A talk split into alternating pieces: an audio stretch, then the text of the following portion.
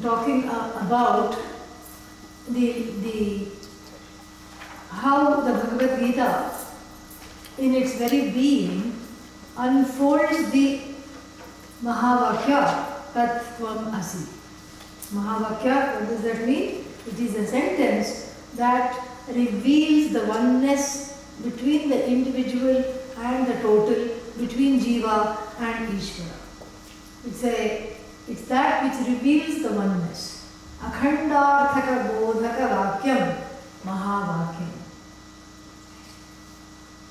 Or Jiveshwarayoho Aikya, that which shows Aikya Vakya is called Mahavakya.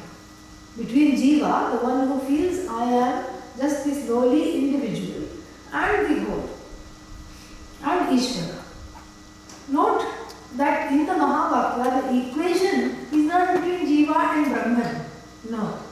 It is between Jiva and Ishvara. Because that smallness and the feeling of being bound in samsara only goes when one is one reclaims one identity as Ishvara. And we saw how the chapters 1 to 6 elucidate the uh, the meaning of the word you. In other words, because the teacher is saying you.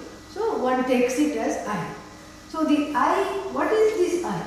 That which is not just the body, mind, sense complex, that which is much more than that. That which indwells the body, mind, sense complex, which is separate from it and yet which is dwelling within the body, mind, sense complex. That I emotion which sometimes feels afflicted and sometimes it doesn't. So this is what is talked about.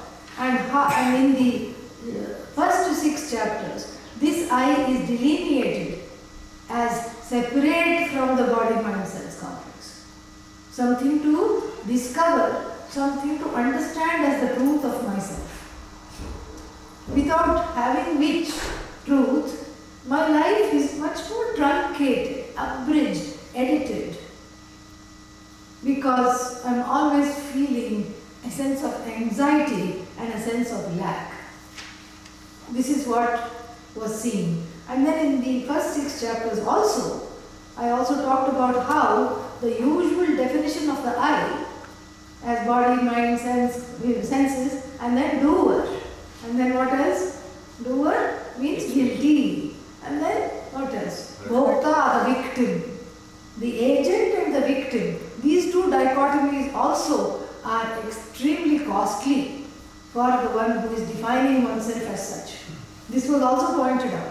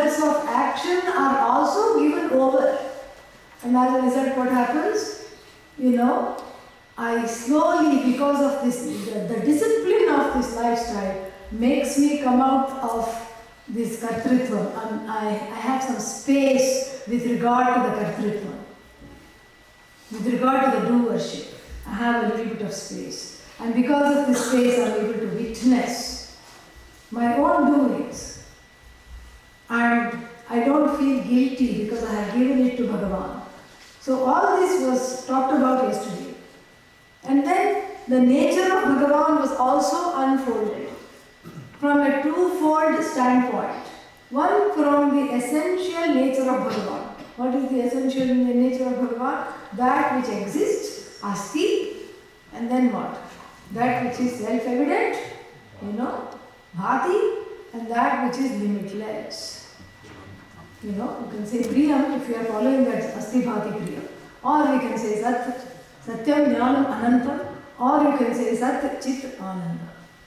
This is what the essential swarupa of Bhagavan is. When you take off the robes of all might, all knowledge, all power, all resources, what is what is the who is wearing these robes? It is Sat Chit Ananda.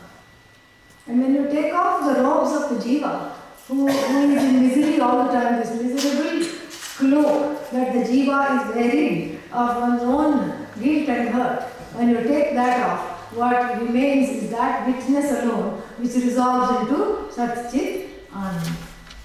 So all there is is Sat. And so verse from the chapters 13 to 18, I'm just going to do a quick, uh, you know, since we have already done 1 to 12, it seems not fair to leave these last six out. So I'm going to give a little bit of a gist of what we can expect to find there before launching into the 13th chapter. So what we can expect to find 13 to 18 is the is the how to. How is the tat and tvam, how are they one? How do I understand my oneness with Bhagavan? What is the process?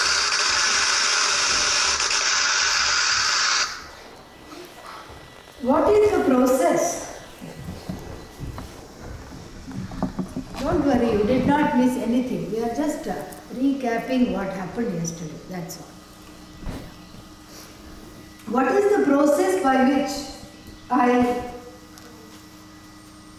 I can assimilate this knowledge? What are the things I have to have in my- myself in terms of attitudes, in terms of values, in terms of discipline, so that I can assimilate this knowledge? What do I have to cultivate so that this knowledge speaks to me? Because you know something, everybody wants freedom, but really speaking, very few desire knowledge. You know, because that connection is not made that this freedom and the knowledge go together. Because the freedom is not something you are seeking, is already you. It is the sort. The freedom that you seek is already there. Therefore, I have to know that I am already free. This much sometimes people are not able to make this connection. So they desire freedom, all right. In other words, they are mumukshus, desirers of freedom, but they don't see the connection between freedom and knowledge. They think freedom is something to be gained in time. When you know that whatever is gained in time, what happens to it? It is lost in time also. This is what the whole thing is. So therefore we have, you know, chapters 13 to 18 talking about the nature of Bhagavan, this contradictory natures, the seemingly contradictory nature. One is we have the essential Swarupa, we talked about that, Sat Chit Ananda. Bhagavan is, in fact, is the source of all things that claim to have existence. It is the is of all ises, Bhagavan, you know. Every is resorts into Ishvara. What are the first two letters of Ishvara? I-S, is. See, this is how to remember. And so, this is what we say, that it is the source of all existence. Everyone is borrowing the isness, so to speak, from Bhagavan. Everything in this universe is borrowing this isness. Then, what is this isness in the form of? Is it a dead is or is it a sentient is? Because you can also say, you know, table is insentient, correct? But what about Bhagavan? No, it's a sentient is. How do you know? You know? How do you know that Bhagavan is sentient? Why not Bhagavan is, you know, Because insentient? Huh? Because I am sentient. Yeah. Because I am sentient. And that sentient conscious being is the storehouse of all knowledge. Without needing a mind. This is very important. No mind. Because if you have a mind, you have to say never mind. That's what. Sooner or later it gives way. And the mind is a treasure trove of ragadveshas and all kinds of wrong thoughts and ideas and fears and tears. So Bhagavan is knowledge, that self-effulgent knowledge, the conscious being which exists, when you say being, it exists, and then which is all knowledge. All knowledge. And when we say all knowledge, it's slightly different from I saying, I have knowledge of this flower. Here the knowledge is broken up into I, the knower, and the object which is known. Correct? So, but here when we say Bhagavan is all knowledge, where the knower known distinctions are superimposed as it were upon that knowledge, which in itself is free of knower and known. How can that be? Because the knower is a status in relation to the known. When there are two entities, the knower springs as a, as a temporary status in relation to the object, the flower. When there is no flower, am I still the knower? Yes. You can say, yes, maybe you are the knower of that flower, maybe you are the knower of fruit, maybe you are the knower of the computer, maybe you are the knower of the mind. Let's say nothing else was there. Would I still be the knower? No. I won't be the knower because there is nothing else to know. Correct? So that is what we are talking about. And I won't be the known because I am not an object. So that knowledge, so when we talk about non-duality, this knower-known distinction must not be there. In fact, the knower-known distinction is not there. It's all as though. In Vedanta, one handy word we should know, as though. Yeah. Another thing we should know, what is it?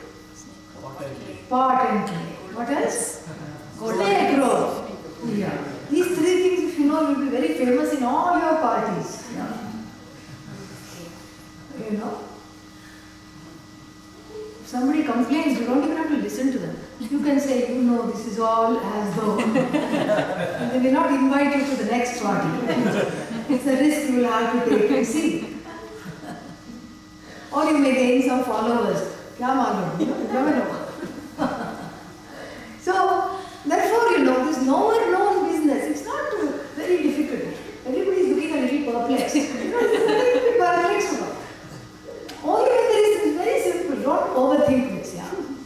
You know?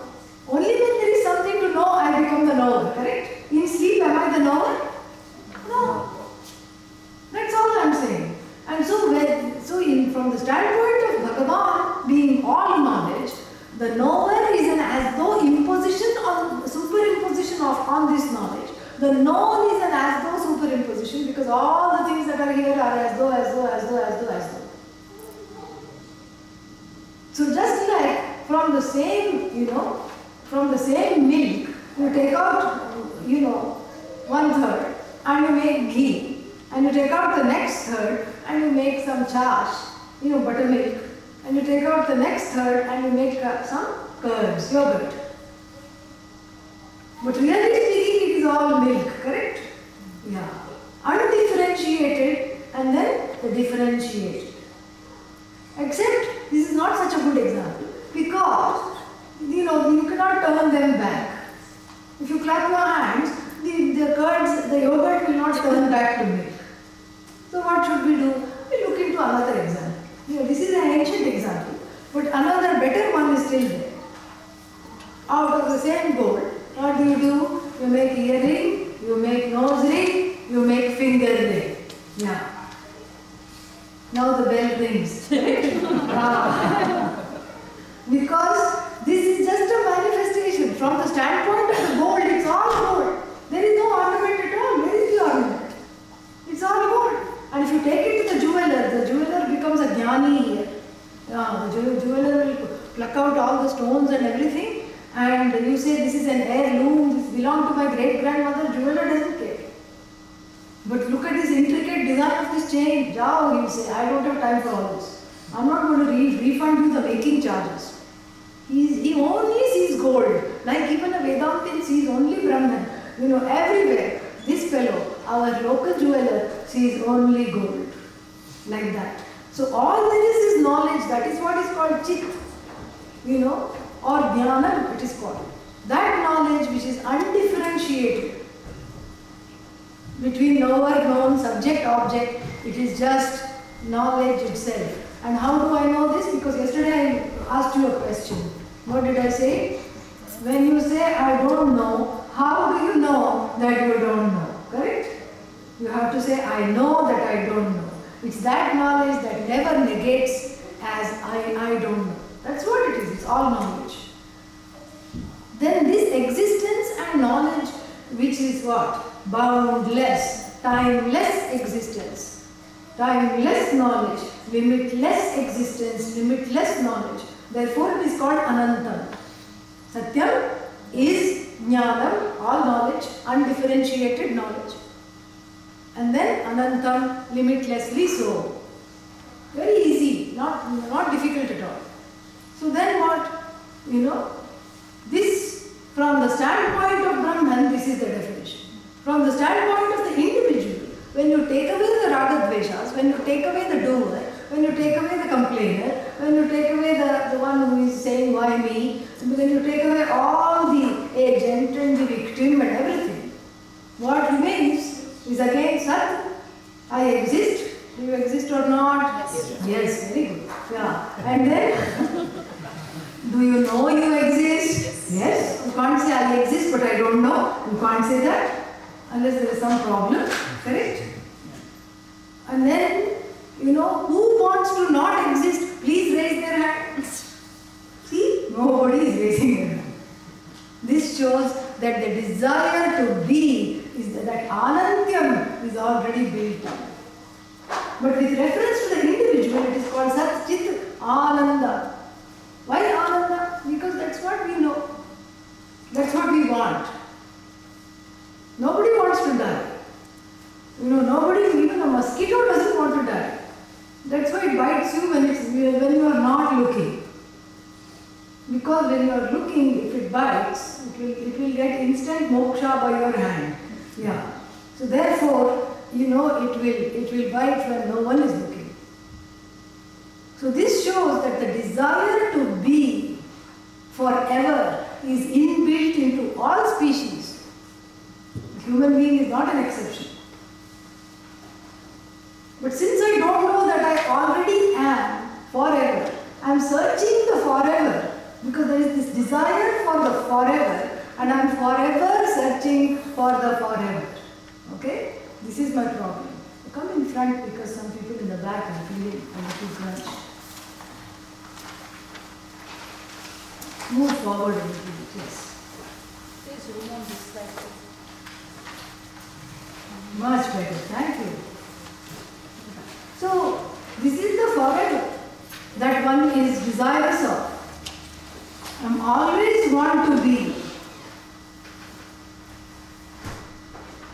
And this desire to always be is translated as happiness.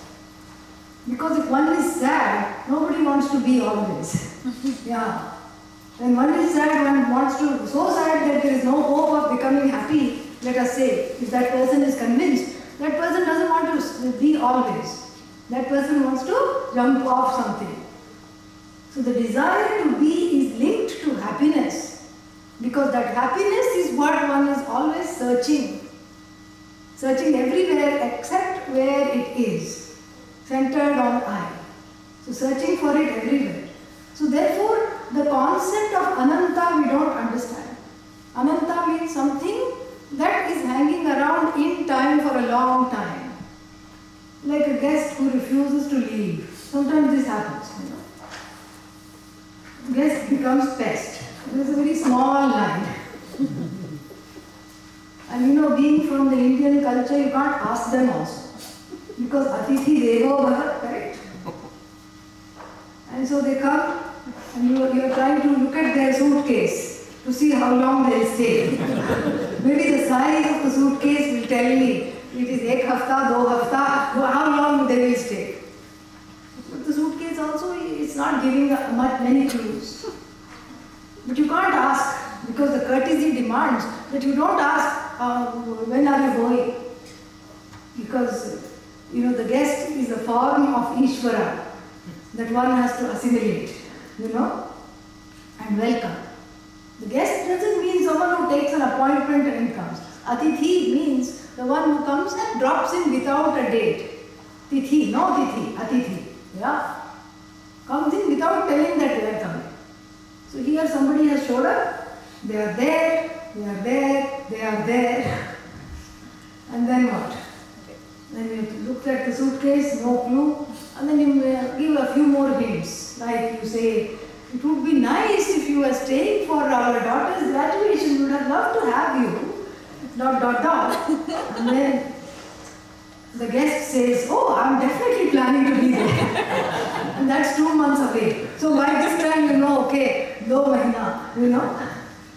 And then after that, you say some few other things. You try to find some other, you know, maybe Diwali would have been wonderful, or, or we are planning to go away for Diwali. Oh, don't worry, I'll take care of the house and the plants and the pets.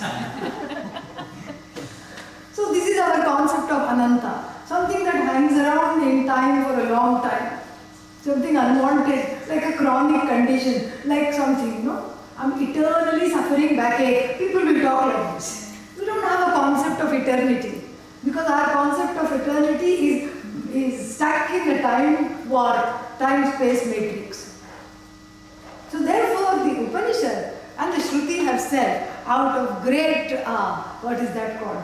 Love uh, for us, like a, like a loving mother has converted the word ananta, limitless, because ये तो हमारे बस की बात नहीं है to understand limitless, to ananda, what I really want to have. So when you say ananda, then everybody perks up. Everybody smiles, big smile comes. All 32 come out. No, we should say 28 in this country. Yeah. So everything comes out. Why? Because this is already known. And somehow I know that I want to be this always. But even in the happiness, there is anantya. Because nobody says I want to be happy for five minutes or less. How, how long you want to be happy? Huh? Forever. This that forever is there, that is anantyam. Satchidananda from the standpoint of the individual, when you take away all the variables, body is a variable or not, say yes, so we can Yes, move yes, on. yes. Don't, you don't have to think about this. Yeah. Already it has changed because in the time that you have sat here, if you have undergone a cellular regeneration, definitely so many cells have died. Yeah. Hopefully not brain cells. That is my prayer. So, so this is what it is. So the body is variable or not? Yes. What about the mind? Yes. Mind is also variable. Senses are also variable. Everything that I can objectify is variable. The one who is objectifying, invariable, correct? Yes. Yeah. So this is what we have to see that the invariable is is to be discovered as the only definition of the word aham, I, through this knowledge. So this is the, the first definition of both Jiva and Ishvara. Satchit Ananda when you remove the variables. And on the Ishvara side also there are some variables. Oh, Ishvara is variable? I did not know that Ishvara is variable. Now where to go? Who to pray to? Ishvara is not variable. Ishvaratvam, the status of Ishvarahood is variable. Why? Because we have something called Laya. What is Laya?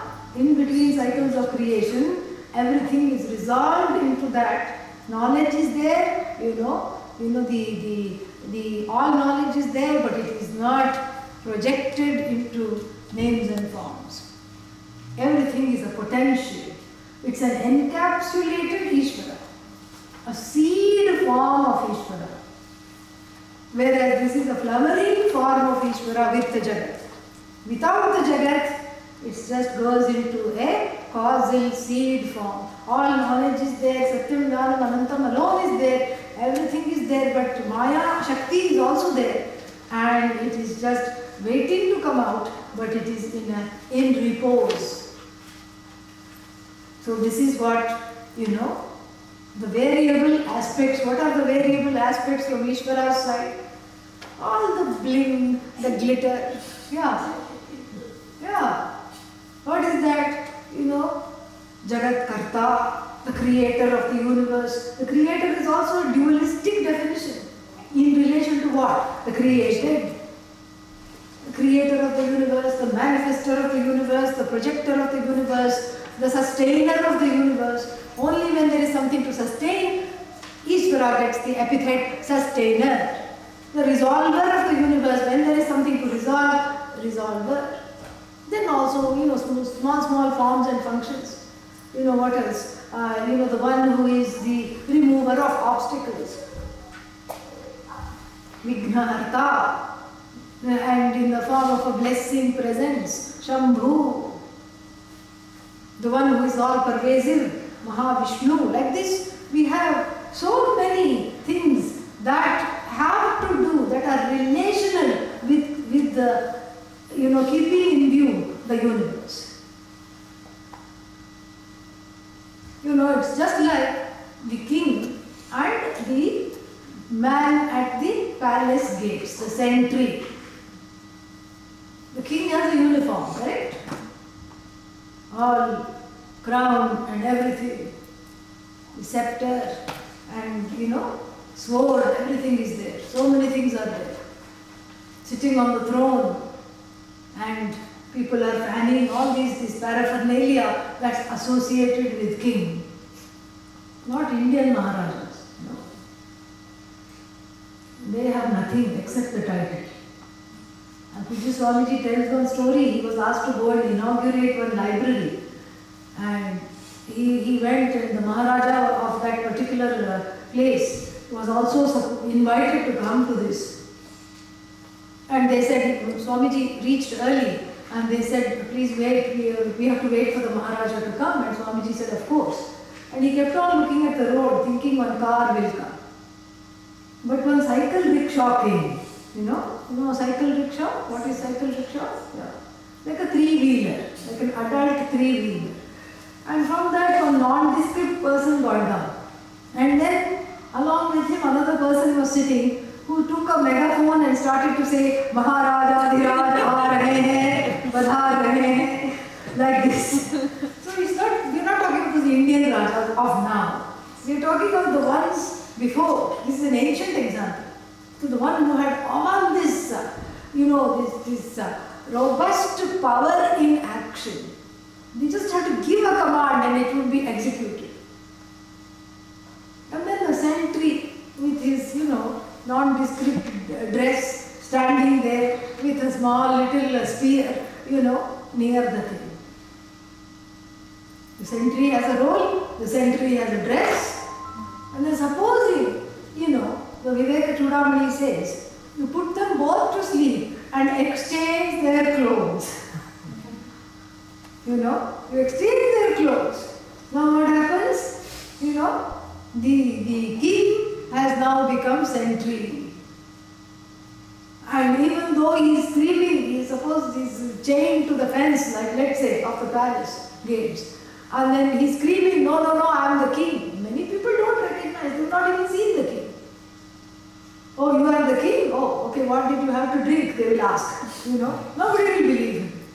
So, likewise, the king, you know, is a, is a relational concept in relation to something to overrule, overlord, and have some say over.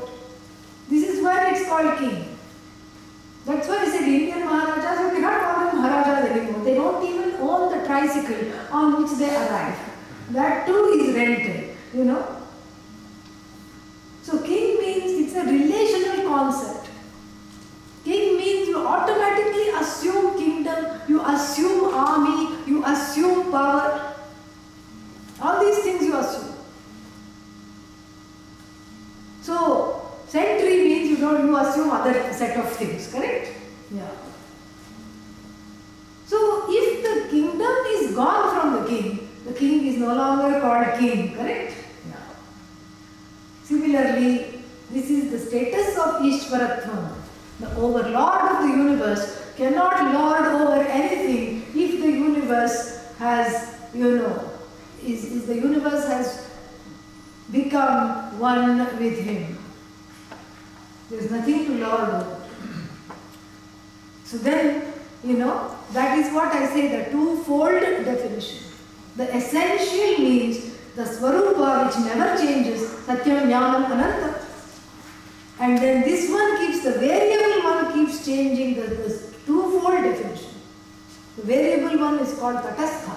Tatastha means what? The, the uh, you know, in relation to the universe, that which is manifest. This is what it is called. So these are the twofold definitions of, you know, Bhagavan. And the essential definition is what we are concerned with because that happens to be the essential definition of I. So this is exactly like a mathematical equation. So on the Ishvara side, you take away all the variable aspects associated with Ishvara. You don't say Ishvara is non-existent. Ishvaratvam, we say, is a dependent reality, dependent upon that power and on, on this side, that all knowledge, all power which is manifest as the universe and dependent upon also the universe itself. So it's a dependent reality, not Ishvara, Ishvaratvam, the Ishvara hood. And on this side, you know, the Jiva hood is also a dependent reality.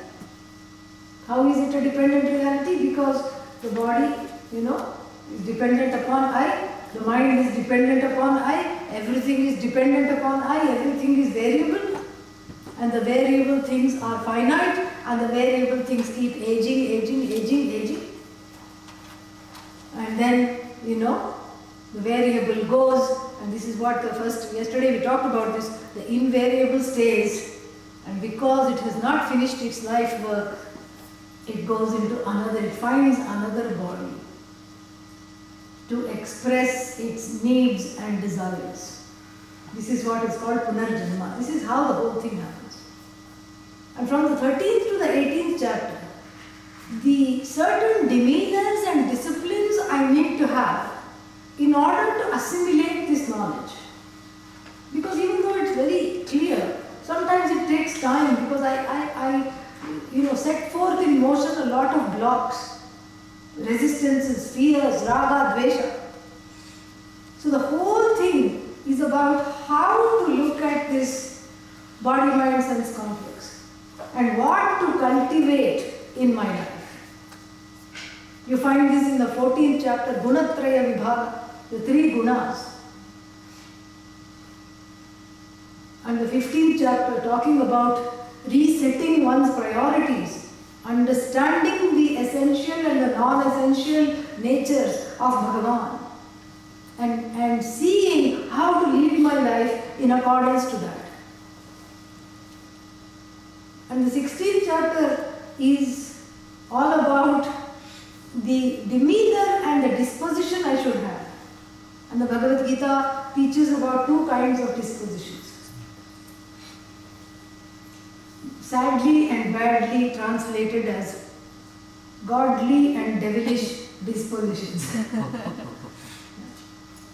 Daivi Sampatti and Asuri Sampatti. Okay? Yeah.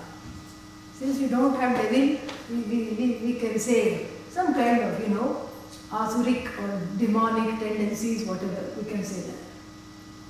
And it distinguishes between the two in such a way that one immediately recognizes both of, both of them in oneself.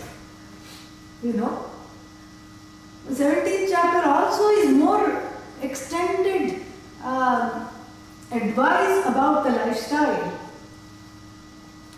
The Gita gets very specific about what to eat, what not to eat. Especially if you don't want to be tamasic. Don't eat food that you, have, you cooked in your past life, even if it has been in the freezer.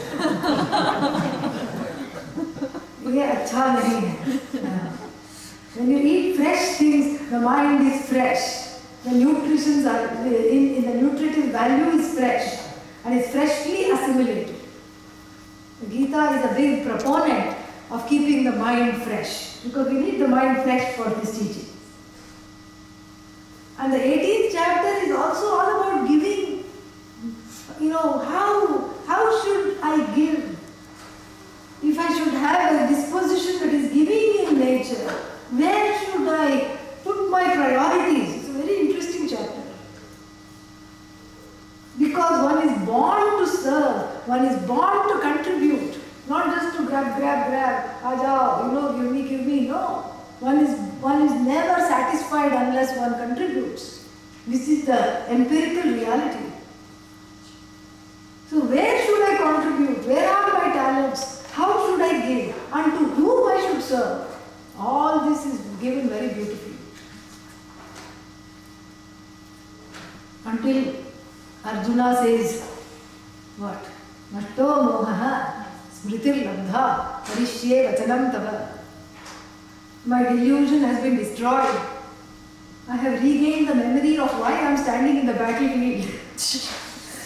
and I will do whatever you say. I will do. I have no longer a will of my own. My will is your will. My will has become interfaced with your will. There is only one will, it is the cosmic will. It is the will you have for me. I don't have any more my raga dveshas coming in the way. Whatever you say, I will do. You know? So that is the that is very beautiful, it's a very beautiful statement. And that statement comes from this whole understanding, and especially the chapters 13 to 18. Really, they have something there. And chapter 13, I want to talk a little bit about. It's a beautiful chapter, it's a very important chapter. Of course, those who have heard me talk about Gita know that every chapter I call an important chapter. but this is truly important. So, in this chapter, the, the essential nature of Bhagavan and the variable nature of Bhagavan, Bhagavatta, is, is alternatively. Along with the essential nature of this Purusha, this the one who is indwelling this body, mind, sense complex, i.e., oneself, and the variable nature of the self. Because this is where the confusion lies. The confusion is because Bhagavan is both immanent and transcendental. Bhagavan is found in everything that has existence in the universe is non-separate from Bhagavan. We say that.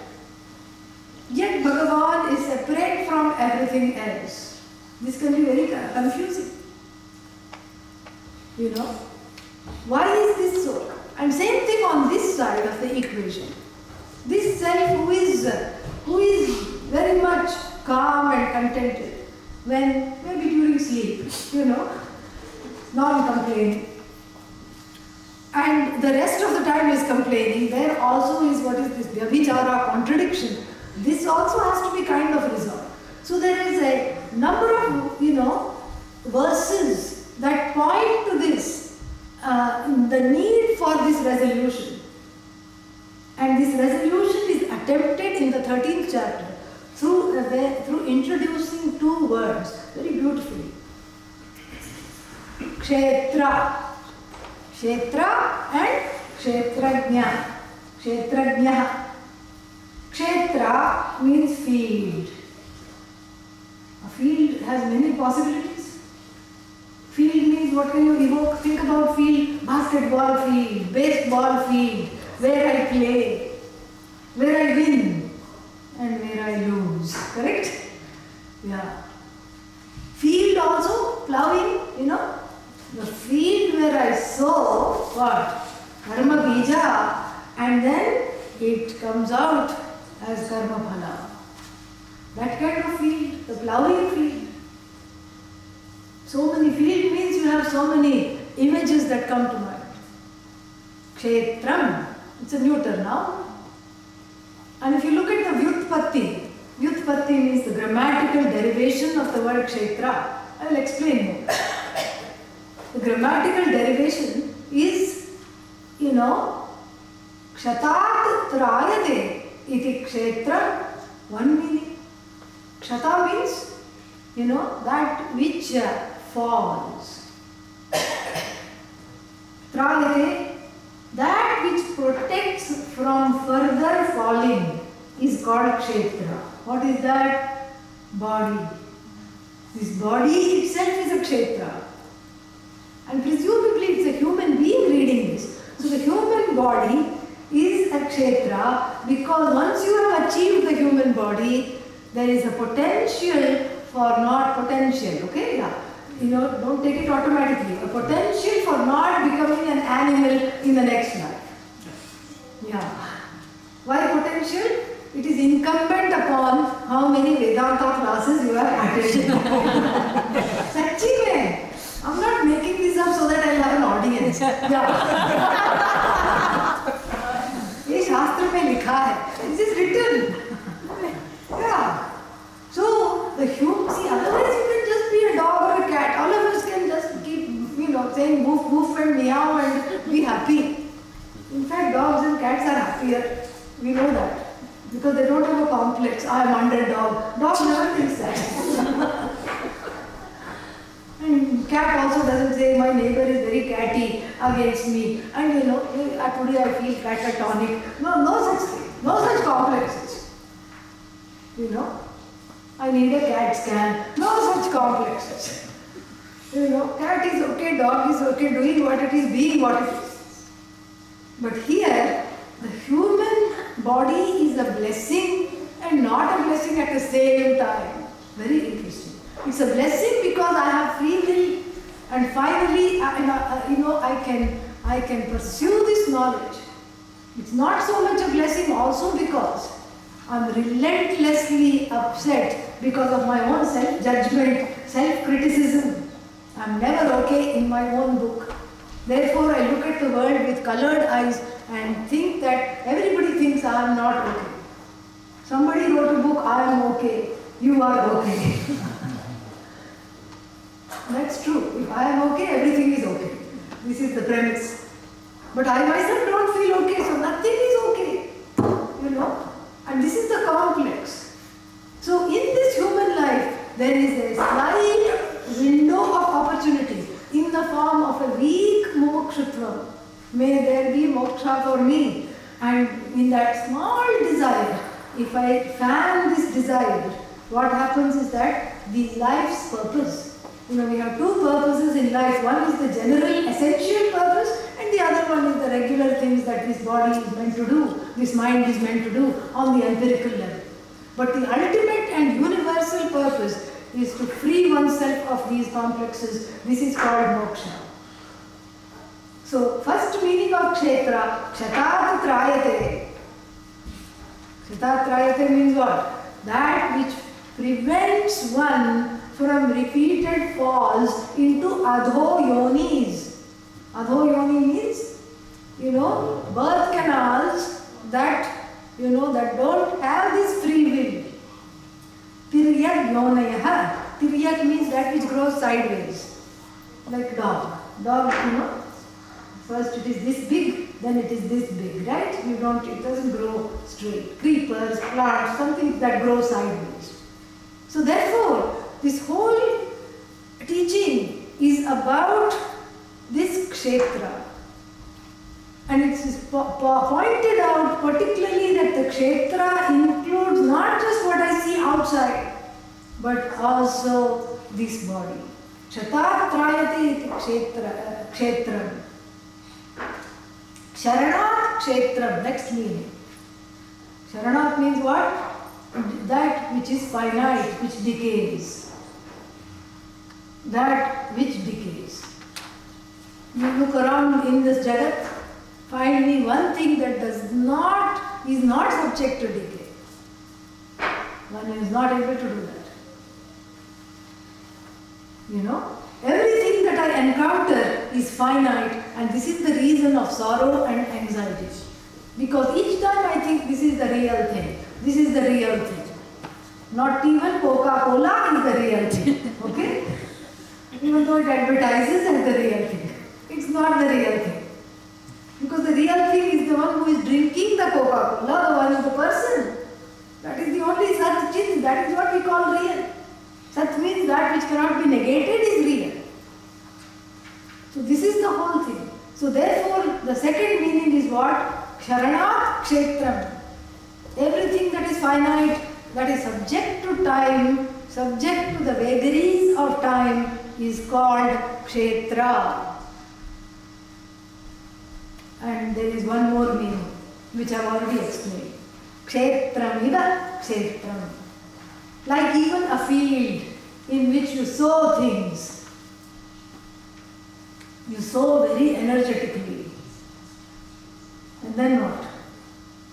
You forget to water. then what? Nothing comes, correct? And then you say, oh, why me? Why I'm only not getting anything? Yeah. Or you forgot what seed you bought. All the seeds are mixed up. You thought you were sowing mangoes, but instead papaya tree comes. they look alike. But you know, if you eat a papaya thinking it's a mango, it's a very sad event. Yeah. You may still love papaya, but if you confuse it for a mango, mm, something is not right. So like this, then you say, how come I saw mango and papaya came? So this is kshetram iva kshetram. So this is what is the meaning of the word kshetram. Threefold meaning, each one so apt. First, it is a field like where the karma phala is, you know, is sown in the form of karma bijam. Phala means fruit. Fruit you reap only after you sow the seeds. Second, this body itself is a kshetra. Why? Because it protects me. It has a chance to protect me from falling into lower births. The fall into lower births is guided by the pressure and the immensity of the desires. The maintaining of the human birth in the next life is incumbent upon strong moksha ichha. You can't fake it. You have to have that desire. And you cannot say, I came to one Vedanta class three years ago. So therefore, I can gate crash into the next human life. No. You know, even though they say, even though in the Bhagavad Gita also it says, Antakale cha mameva smaran muktva kaleva. Like in the last instance, you know, I'm about to die. Two seconds are left. Krishna die. then also it's enough. Bhagavan says, you can just, you, you will not be born again because you understood what you needed to have. And then when I say this to people, they say, oh, last minute of life, okay, nothing more time. How do you know? how do we know that the last minute has already, how do we know that our last minute has not alive because Yama has gone to Starbucks to have a coffee break?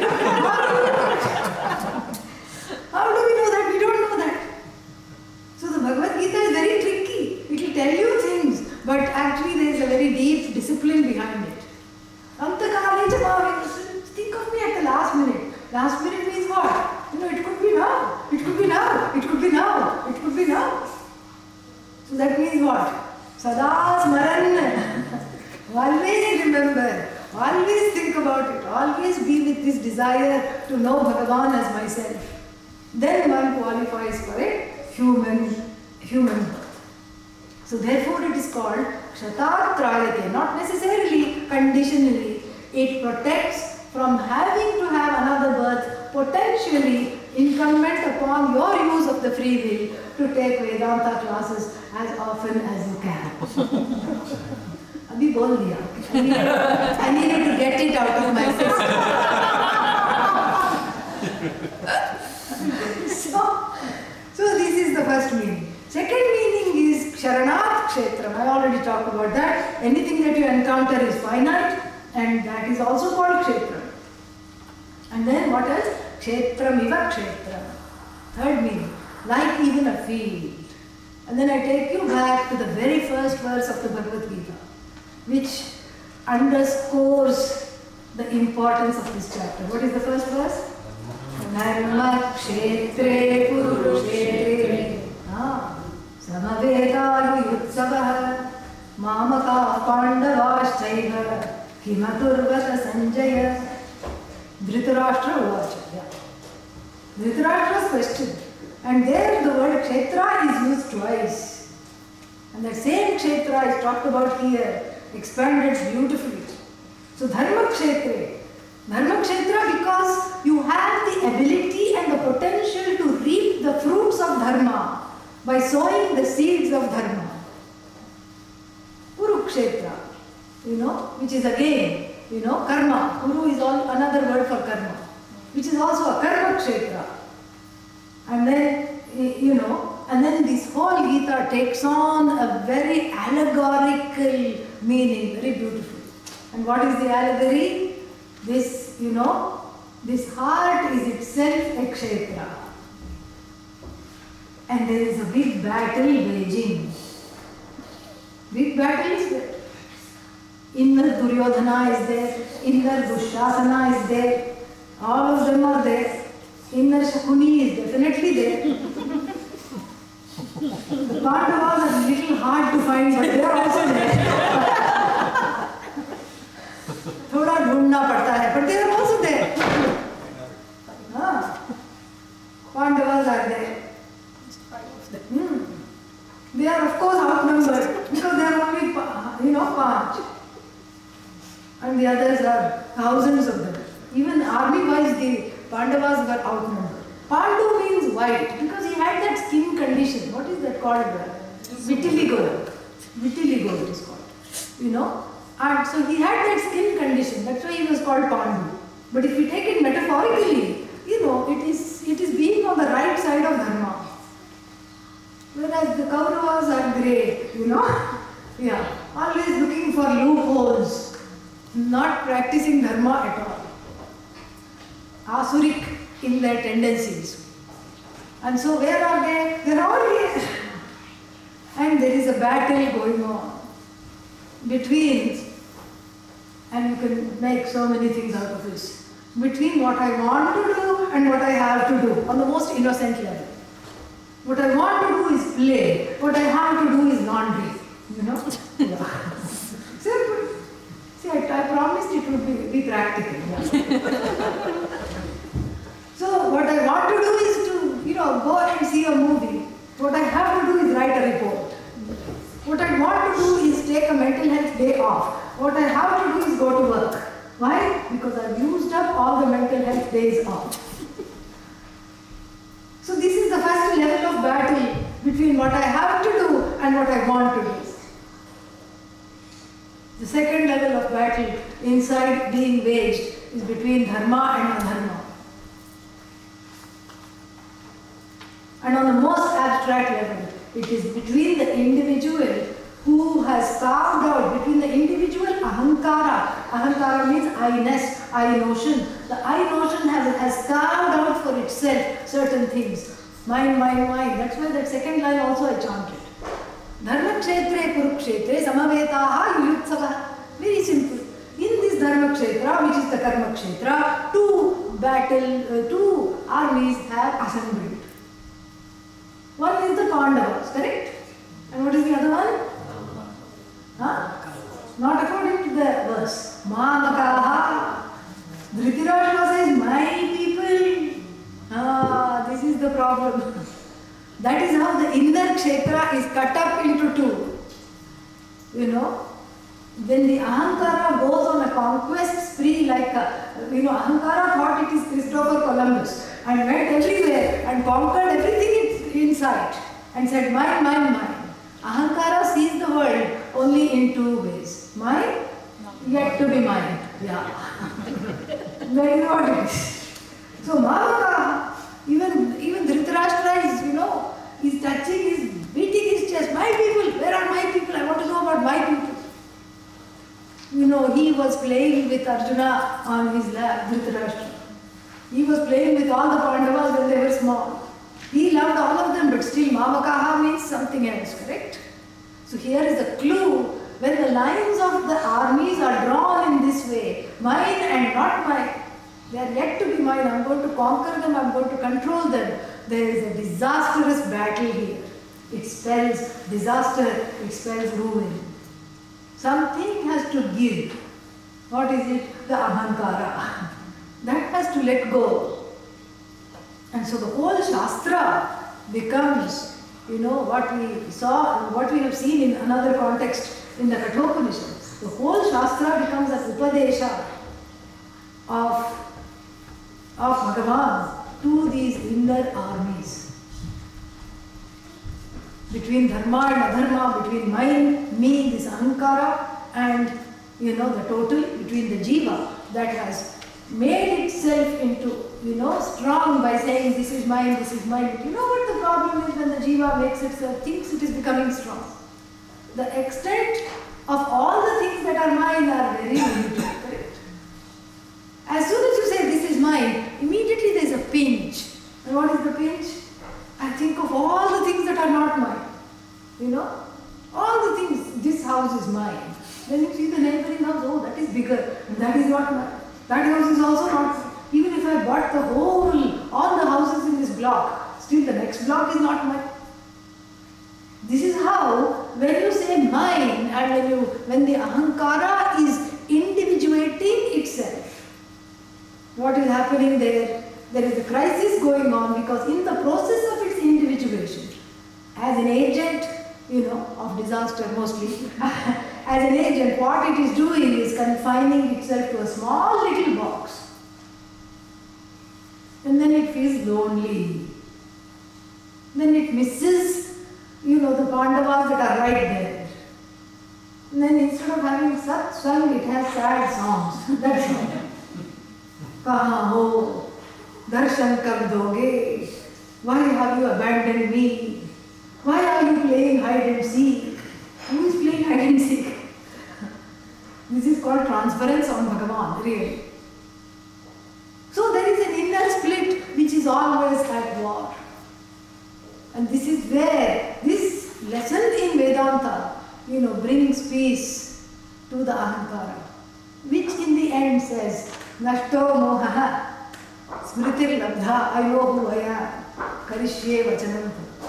In the Bhagavad Gita, it is talked about, you know, Lord Krishna is good at talking and he, he can talk for chapters at, a, at, at length.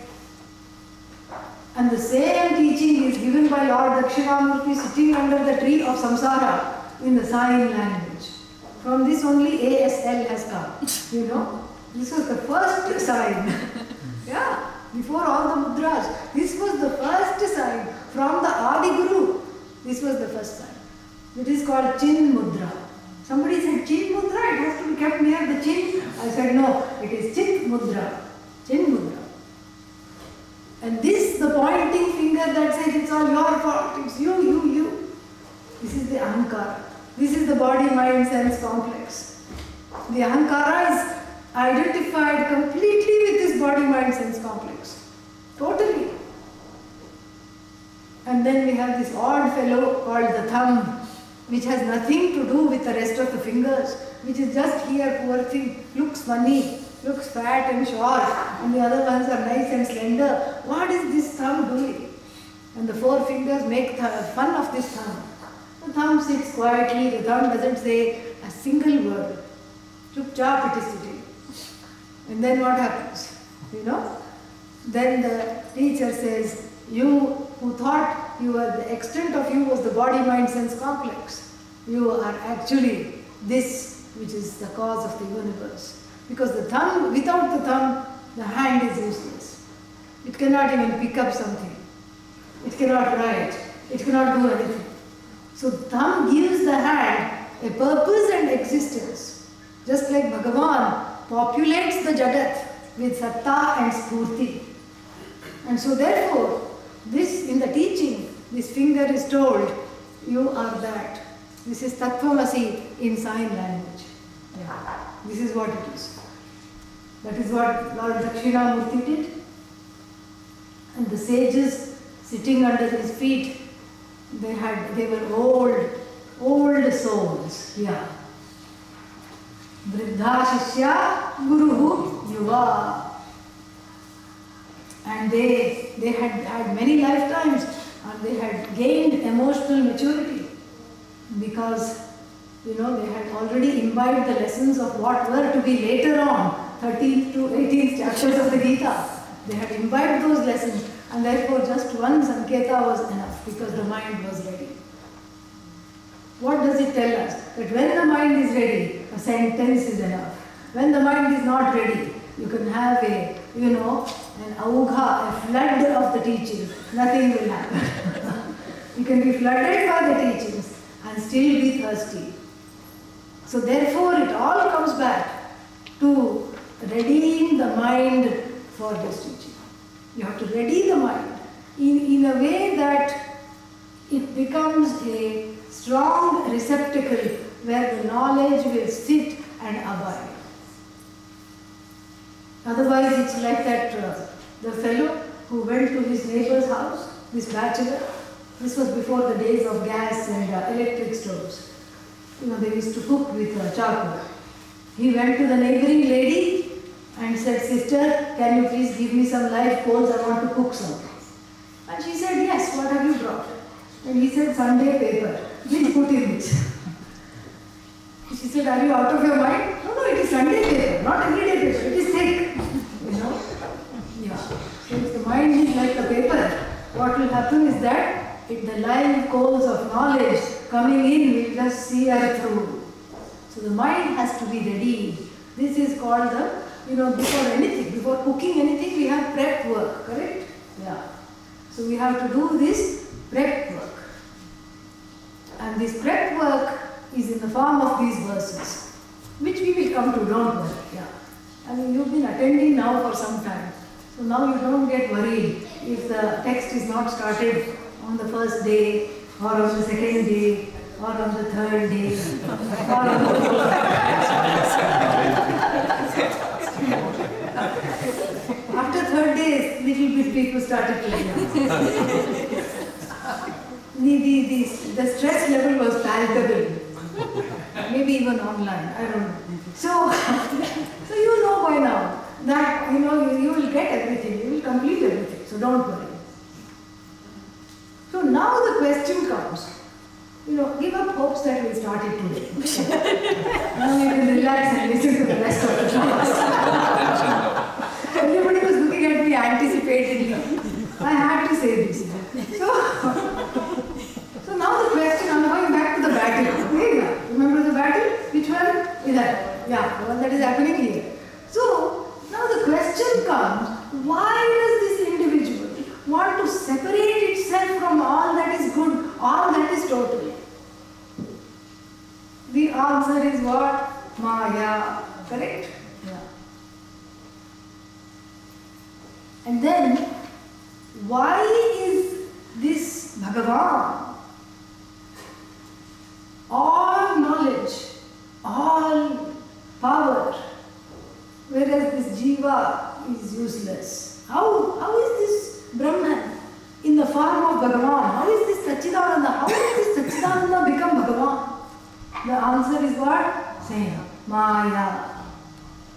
Same answer. How can different questions I've asked? How did the jiva become so miserable? Maya.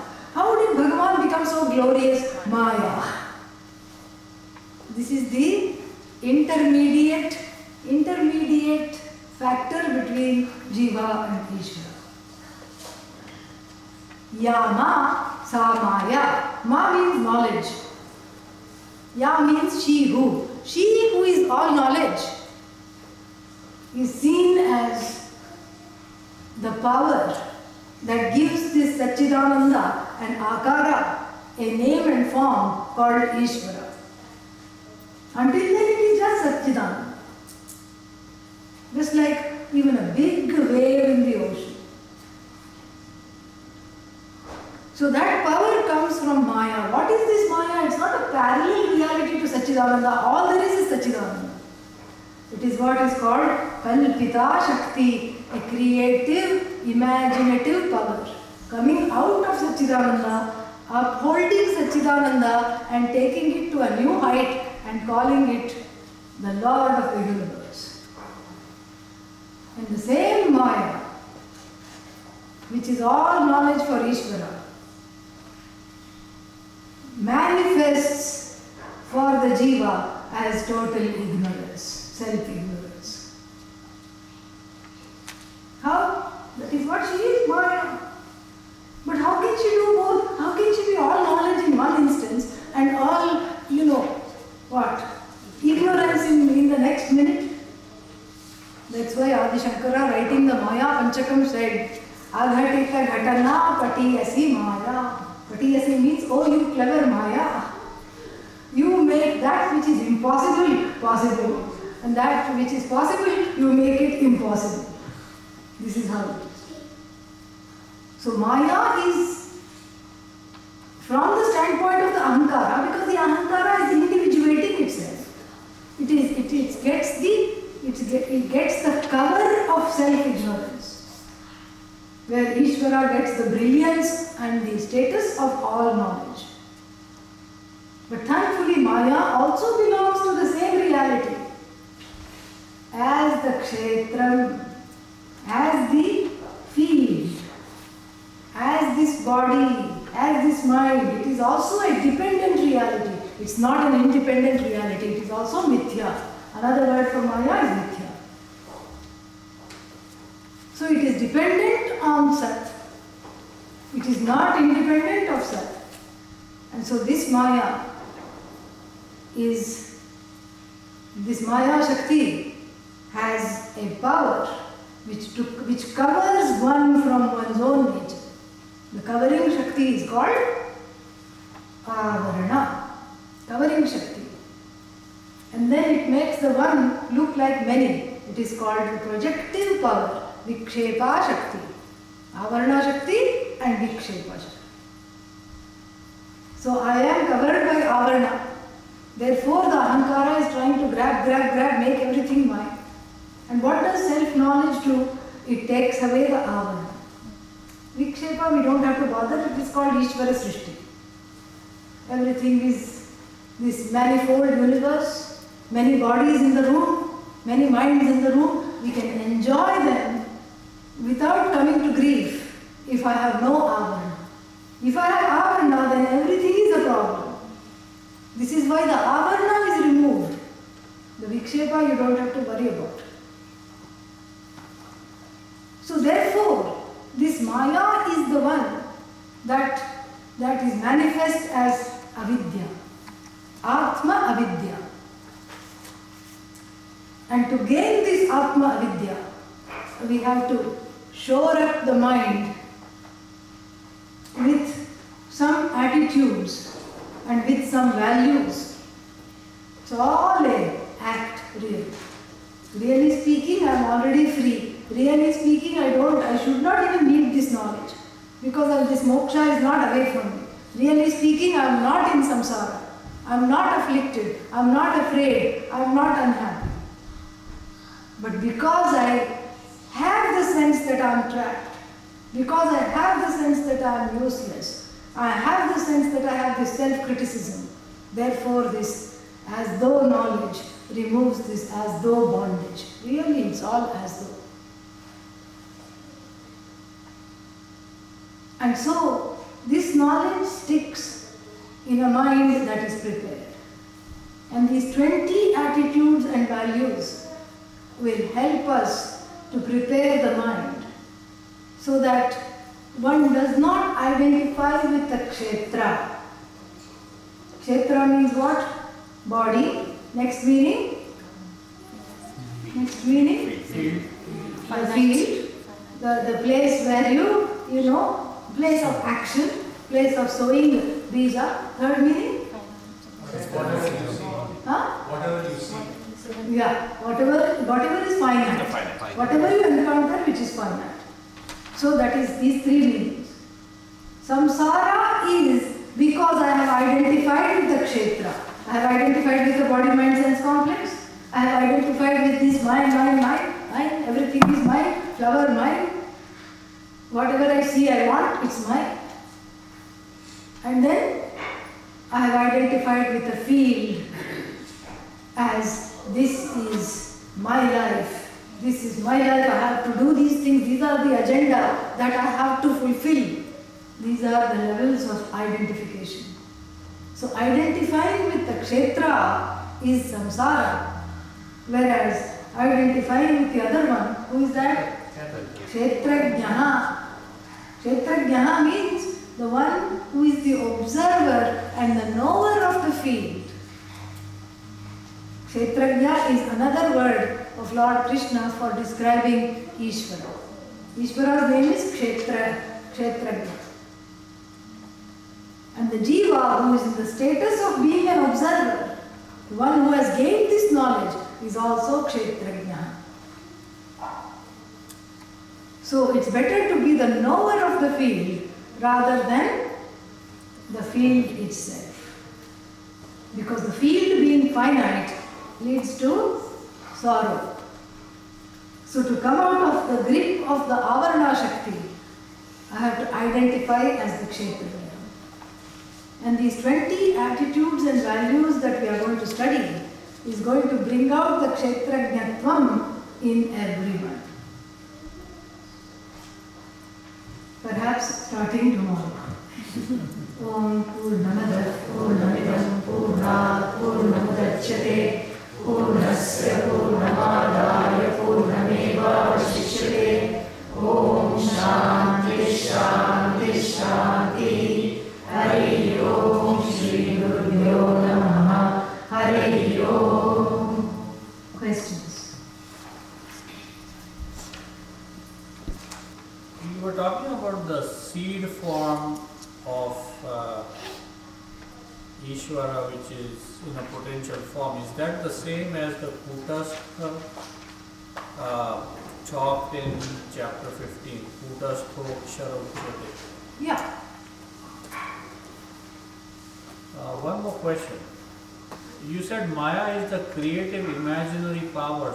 say imaginary, do you mean that there is no such thing and that's why it's imaginary or because it generates, it makes uh, others imagine that such a, uh, things exist?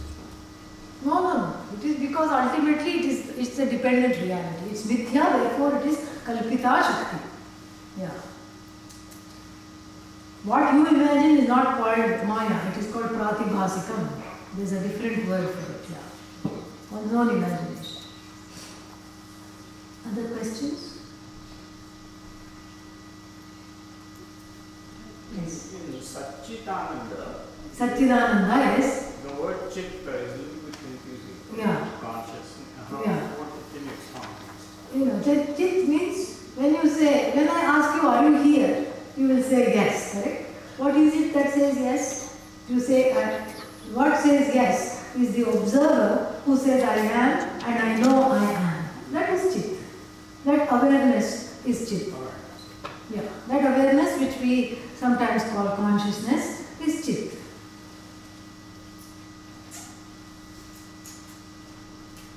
Anything else?